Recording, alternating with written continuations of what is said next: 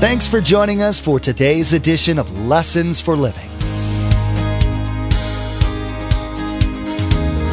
His word so fresh in our hearts abound. His word made flesh in the here and now. A new life is beginning. Lord, let us hear your lessons for living.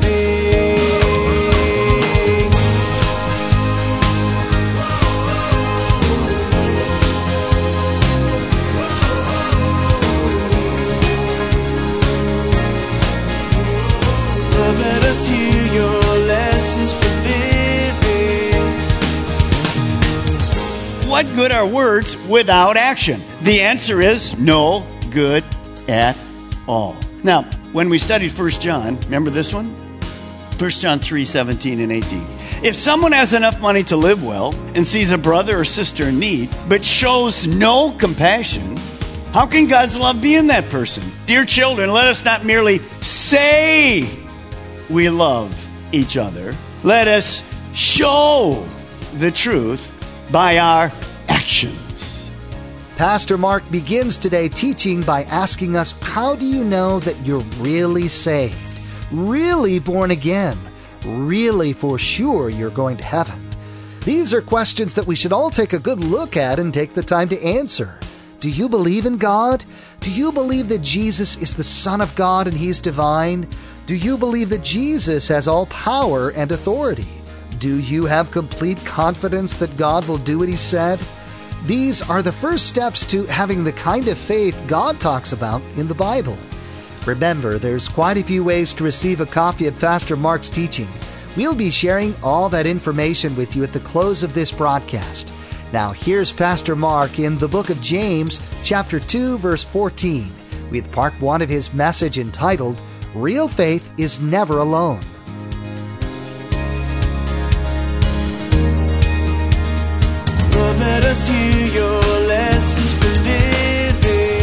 We're going to talk about faith and doubt.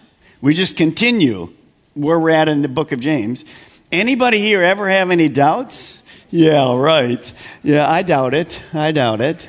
No, you have. How do we get through those doubts when we're supposed to be people, really, of faith? How do we do it? Well, as you know, my background is medical, pharmacy. I came across this article which I thought was amazing. Look at what I put on the overhead. It's kind of the headline of the article. Online buyer beware. Dangerous fake goods thrive on the web. All kinds of things.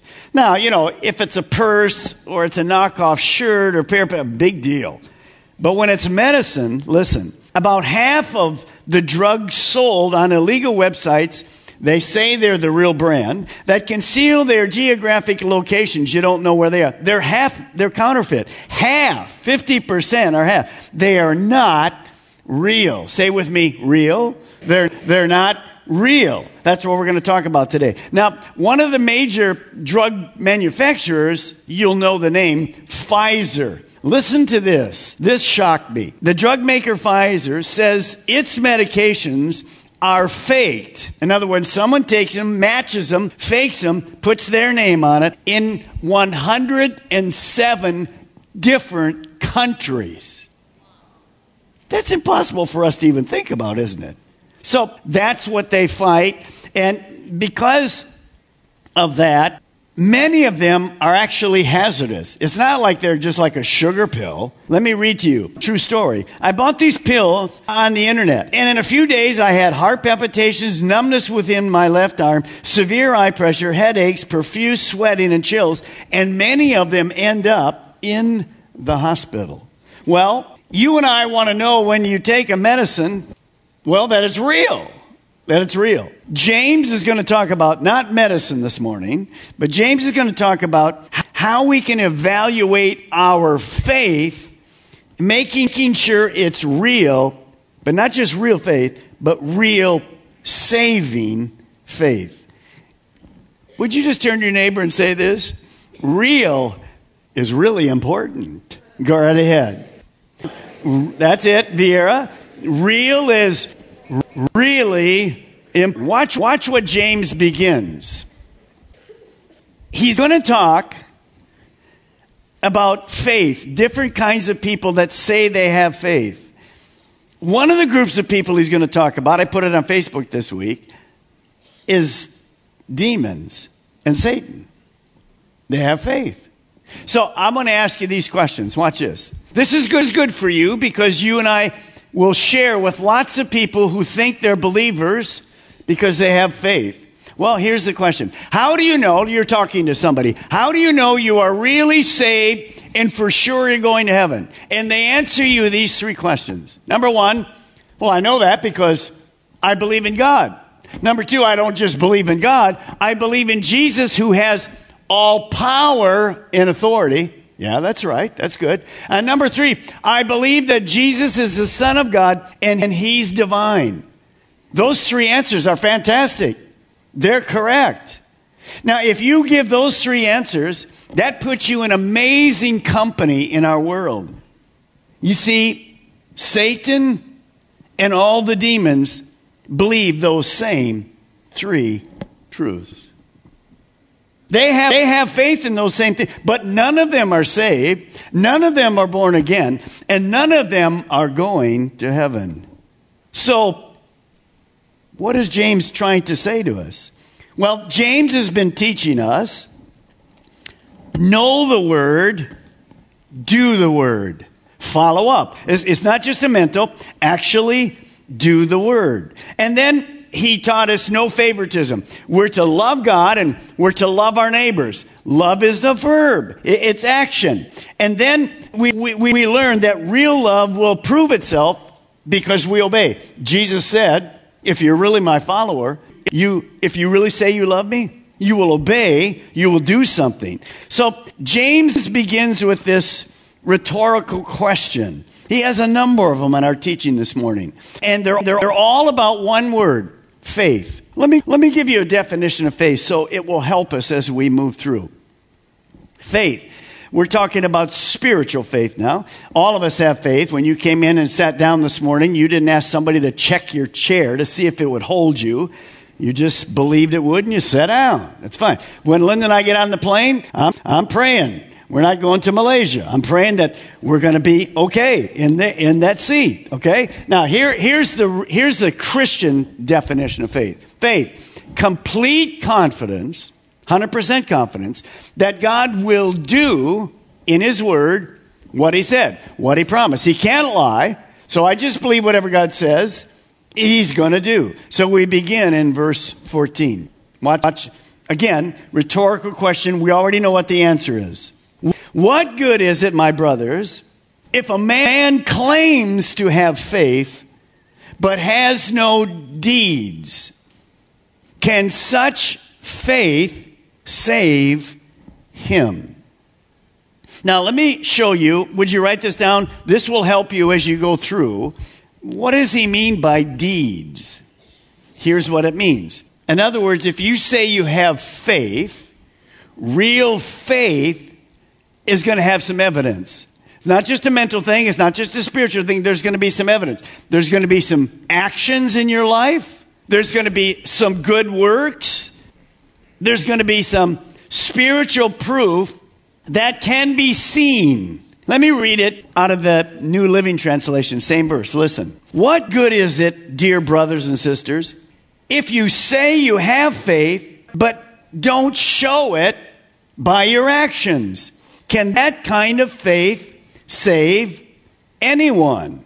Well, of course, the answer is no. Now, why would James be writing this? Let's see if you remember who James is writing to. Anybody remember who James is writing to this whole these letters? Who? Let's go back to James 1 and I'll start over again. Those of you that didn't get it right, you must stay after and I'm going to teach you the next 17 lessons to get you up to speed. Who's James writing to? He's writing to Jewish people who have what? Become, I'm helping you. They become what? Christians, believers. They're scattered all over the world. Now, before they became a believer as a Jewish person, what were they taught to try to do? Keep the law. 613 of them. How many know they failed just like you and I would fail. They tried to prove they were good enough. Now they learned they were saved by faith, grace through faith. And here's maybe why James is addressing this. Because some of them finally go, whoo, no more pushing those good work things to try to be right with God. I'm already right with God. There's freedom. This is fantastic. Now I don't have to do anything more. You say, well, people wouldn't talk like that. We have tons of people, you'll see today, that say they're Christians, but there's no evidence. There's no good works. There's nothing to show that it's an ongoing relationship. It was like this event, and they just go back to the way they used to live. So James is writing this to say to them, whoa, whoa, whoa, whoa, whoa, whoa, whoa. And he just says, if that person says they have faith and they don't have any works, is that really saving faith? So notice what we see. What good is faith without works? The obvious answer is what? Well, it's no good at all. It's not really faith. Can faith without evidence save that person? Well, no, it can't save that person. So James is talking about salvation and works. Now, some people think that James was saying this we are saved by works plus faith. That's not what James is saying at all. You'll see that later. James and Paul definitely agree we're saved by faith and faith alone. Now, some people have a lot of fun with this passage because they think James puts his gloves on and Paul puts his gloves on and they're fighting about this. Paul says, faith alone. James says, no, faith plus works. You'll see later, they're just talking about two things. They agree exactly. Both of them understand this principle. So take the gloves off. It's not a fight. We'll see how it goes. Look at verse 14. Look at it. This person claims to have faith. They say they have faith. They say they're a real believer. You know, people can claim anything. We have friends, and maybe some of you are here this morning in our campuses, and basically you say, I'm a believer. But as you go through this, you're going to go, whoa, well, like, wait a minute. I don't have any, I didn't change. Well, then you can say anything, but unless you do something to prove that your faith is real, it isn't saving faith. This man that James uses, he has nothing but a profession of faith. Now, with the people in Orlando, you know, we're 250 people, whatever, that made professions of faith. Were they all saved? Well, maybe for a moment. You'll see this later. But is it important that we try to show them it's a lifestyle, not just an event? Is it important? Yeah, you'll see later in Mark chapter 4, I'll talk to you about that. We try to go immediately get them into the no, grow, go class. We try to get them hooked up with other people that know them so they can begin to come alongside them. That's what James is doing. He's writing and saying, hey, you went back to wherever you're from and you're a believer now, but there's more. There's more. You can't just say it, there's got to be some proof. Now, no doubt James heard Jesus say this statement. And what you're going to see in this statement, he either heard him teach it or maybe around the kitchen table having falafel one day or whatever with Jesus. He heard Jesus say this. Now, this is Jesus talking. This isn't James talking. Watch this statement Matthew 7.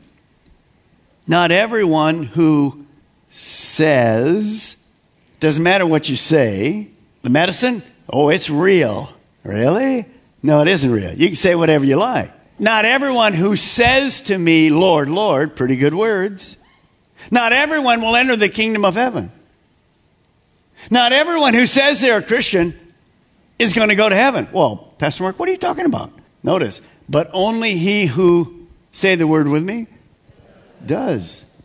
Only he who has evidence, proof, fruit, action. And in this case, who does the will of my Father who is in heaven. The next verse, you don't ever want to hear the next verse. And Jesus says to them, Depart from me. That's their end. They live separated from God forever. Why? Well, they said it. They may have convinced themselves, but they weren't really true believers because their faith wasn't saving faith. Now, we have an illustration then of kind of how that works. People say things, they say the right things, but there's no action. Look at verse 15. Just an illustration. Suppose a brother or sister is without clothes and daily food. If one of you says to him, so here's a believer who sees another believer who is, doesn't have adequate food and clothing. If one of them says to him, you, you see that, and you go to him and say this, you, you say to him, Hey, I wish you well. Keep warm. Be well fed.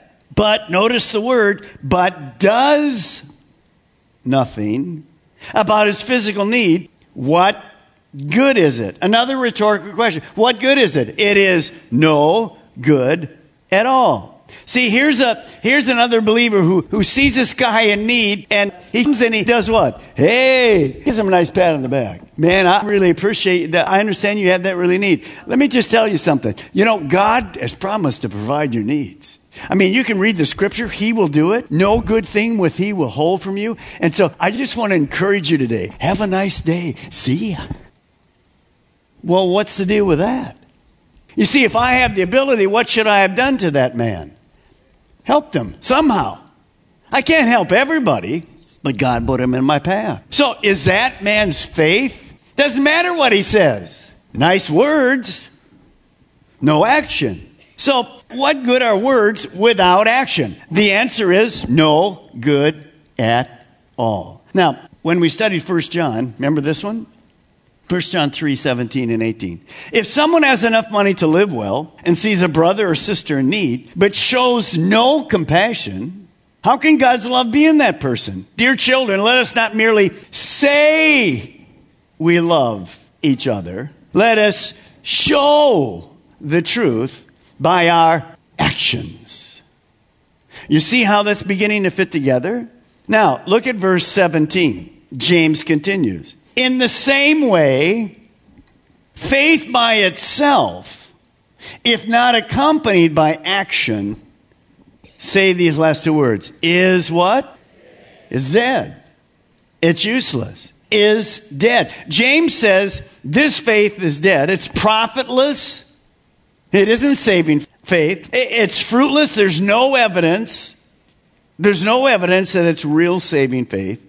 James says this faith without works is simply dead. But real faith is alive and consistently expresses itself through action.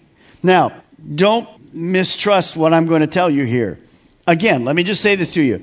When we get to the end, you'll understand this. James and Paul as all the Bible, simply believe this we're saved by faith alone. No question about it. But watch this. Notice where James is going, and you'll see later Paul goes to the same place. Now, here's what I want you to write this morning. Here in the Commons, in the cafetorium, those of you watching online, and uh, in Viera there, understand this statement. Write it down. Real faith is never alone. It's never alone. Now, it's going to be alone when you ask Christ into your life, basically. But the minute you begin to leave that, it's never going to be alone. There will always be actions, works, and fruit. Now, James isn't saying you're, you're saved by faith plus works. No, he's not saying that at all. But he's saying eventually, faith never stands simply alone. It never stands alone. Now, let me give you an example how this works. Any of you ever been uh, accused of having a big mouth? Can I, see, can I see your hand? This pill's for you. this pill's for you. Now, if this pill is a real pill and you have high blood pressure, you have high blood pressure, okay? If this is a real pill and your blood pressure is 140 over 100, that's why you're on blood pressure medicine because eventually that will kill you because of your heart and your arteries. If this is a real pill and you, you take it, and six hours later you take your blood pressure and it's 140 over 100, what would you say about this? It's counterfeit. It's not real. It didn't do its job, its work. There's no proof. That's what James is talking about. But see, if I take this and it's real, About six hours later or whatever, my blood pressure will be down to maybe 110 over 90 or something like that, whatever. Some range that you can kind of almost live with. See, that's why you must take blood pressure medicine your whole life because it's genetic and it's also something that can't be solved, except some people, if they lose enough weight, can really reduce that. And sometimes it goes away, but most people can't do it. So they go, well, I feel good. I just take my medicine. No, if it's real, you're going to have to constantly take it. And what James is trying to say is, look, if this medicine's real, it's going to prove itself. There's going to be a change in you. If my faith saves me, there's going to be evidence. There's going to be proof. So watch this, write this. I think that made sense to you. Look at this next statement you need to write at our campuses. Actions, good works, and fruit are the proof that our faith is real, saving faith. I'm not saved by those, but it proves that medicine, if it's real, six hours from now, it'll have an effect on my life it will show itself to be real. Now, let me read to you. When Jesus was here, here's kind of a summary in the book of Acts. Luke writes it like this How God anointed Jesus of Nazareth with the Holy Spirit and power. Now, listen, listen. And he went around doing good a real Christian, a real Christ follower that has real saving faith, there's going to be a lifestyle that looks like Jesus. And when Jesus began to take those people and say, Follow me, what happened?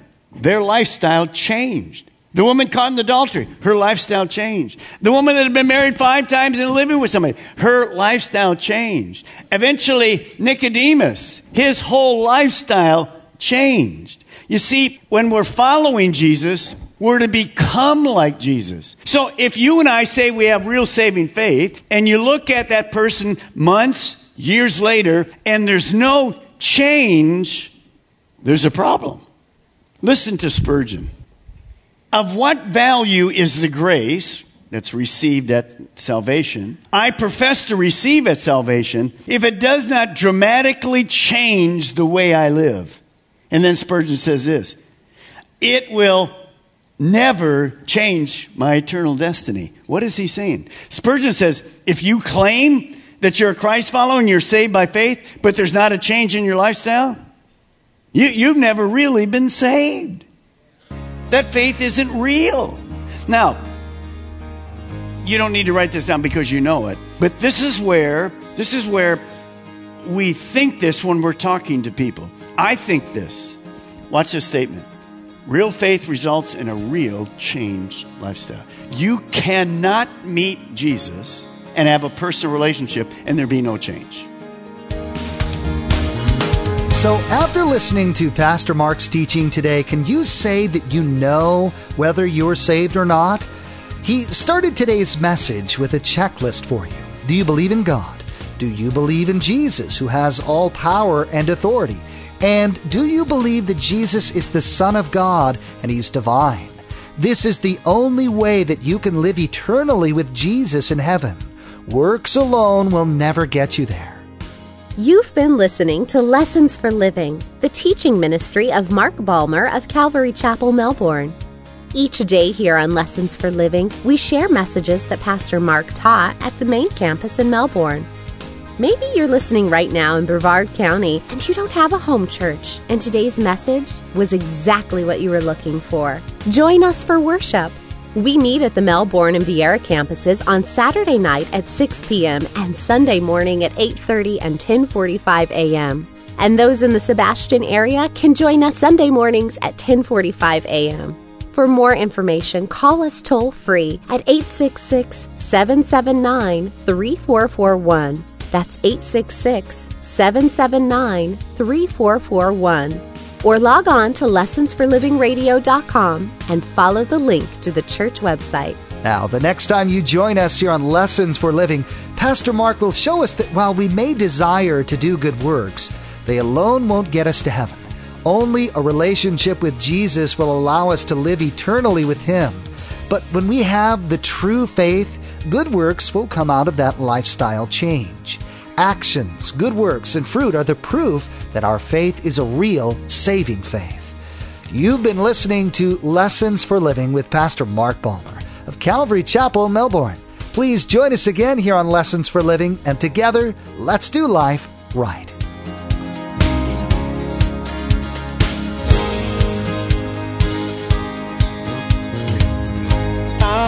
eyes have seen and our ears have heard His word made flesh in a hurting world. A new hope He is giving. Lord, let us hear your lessons for this.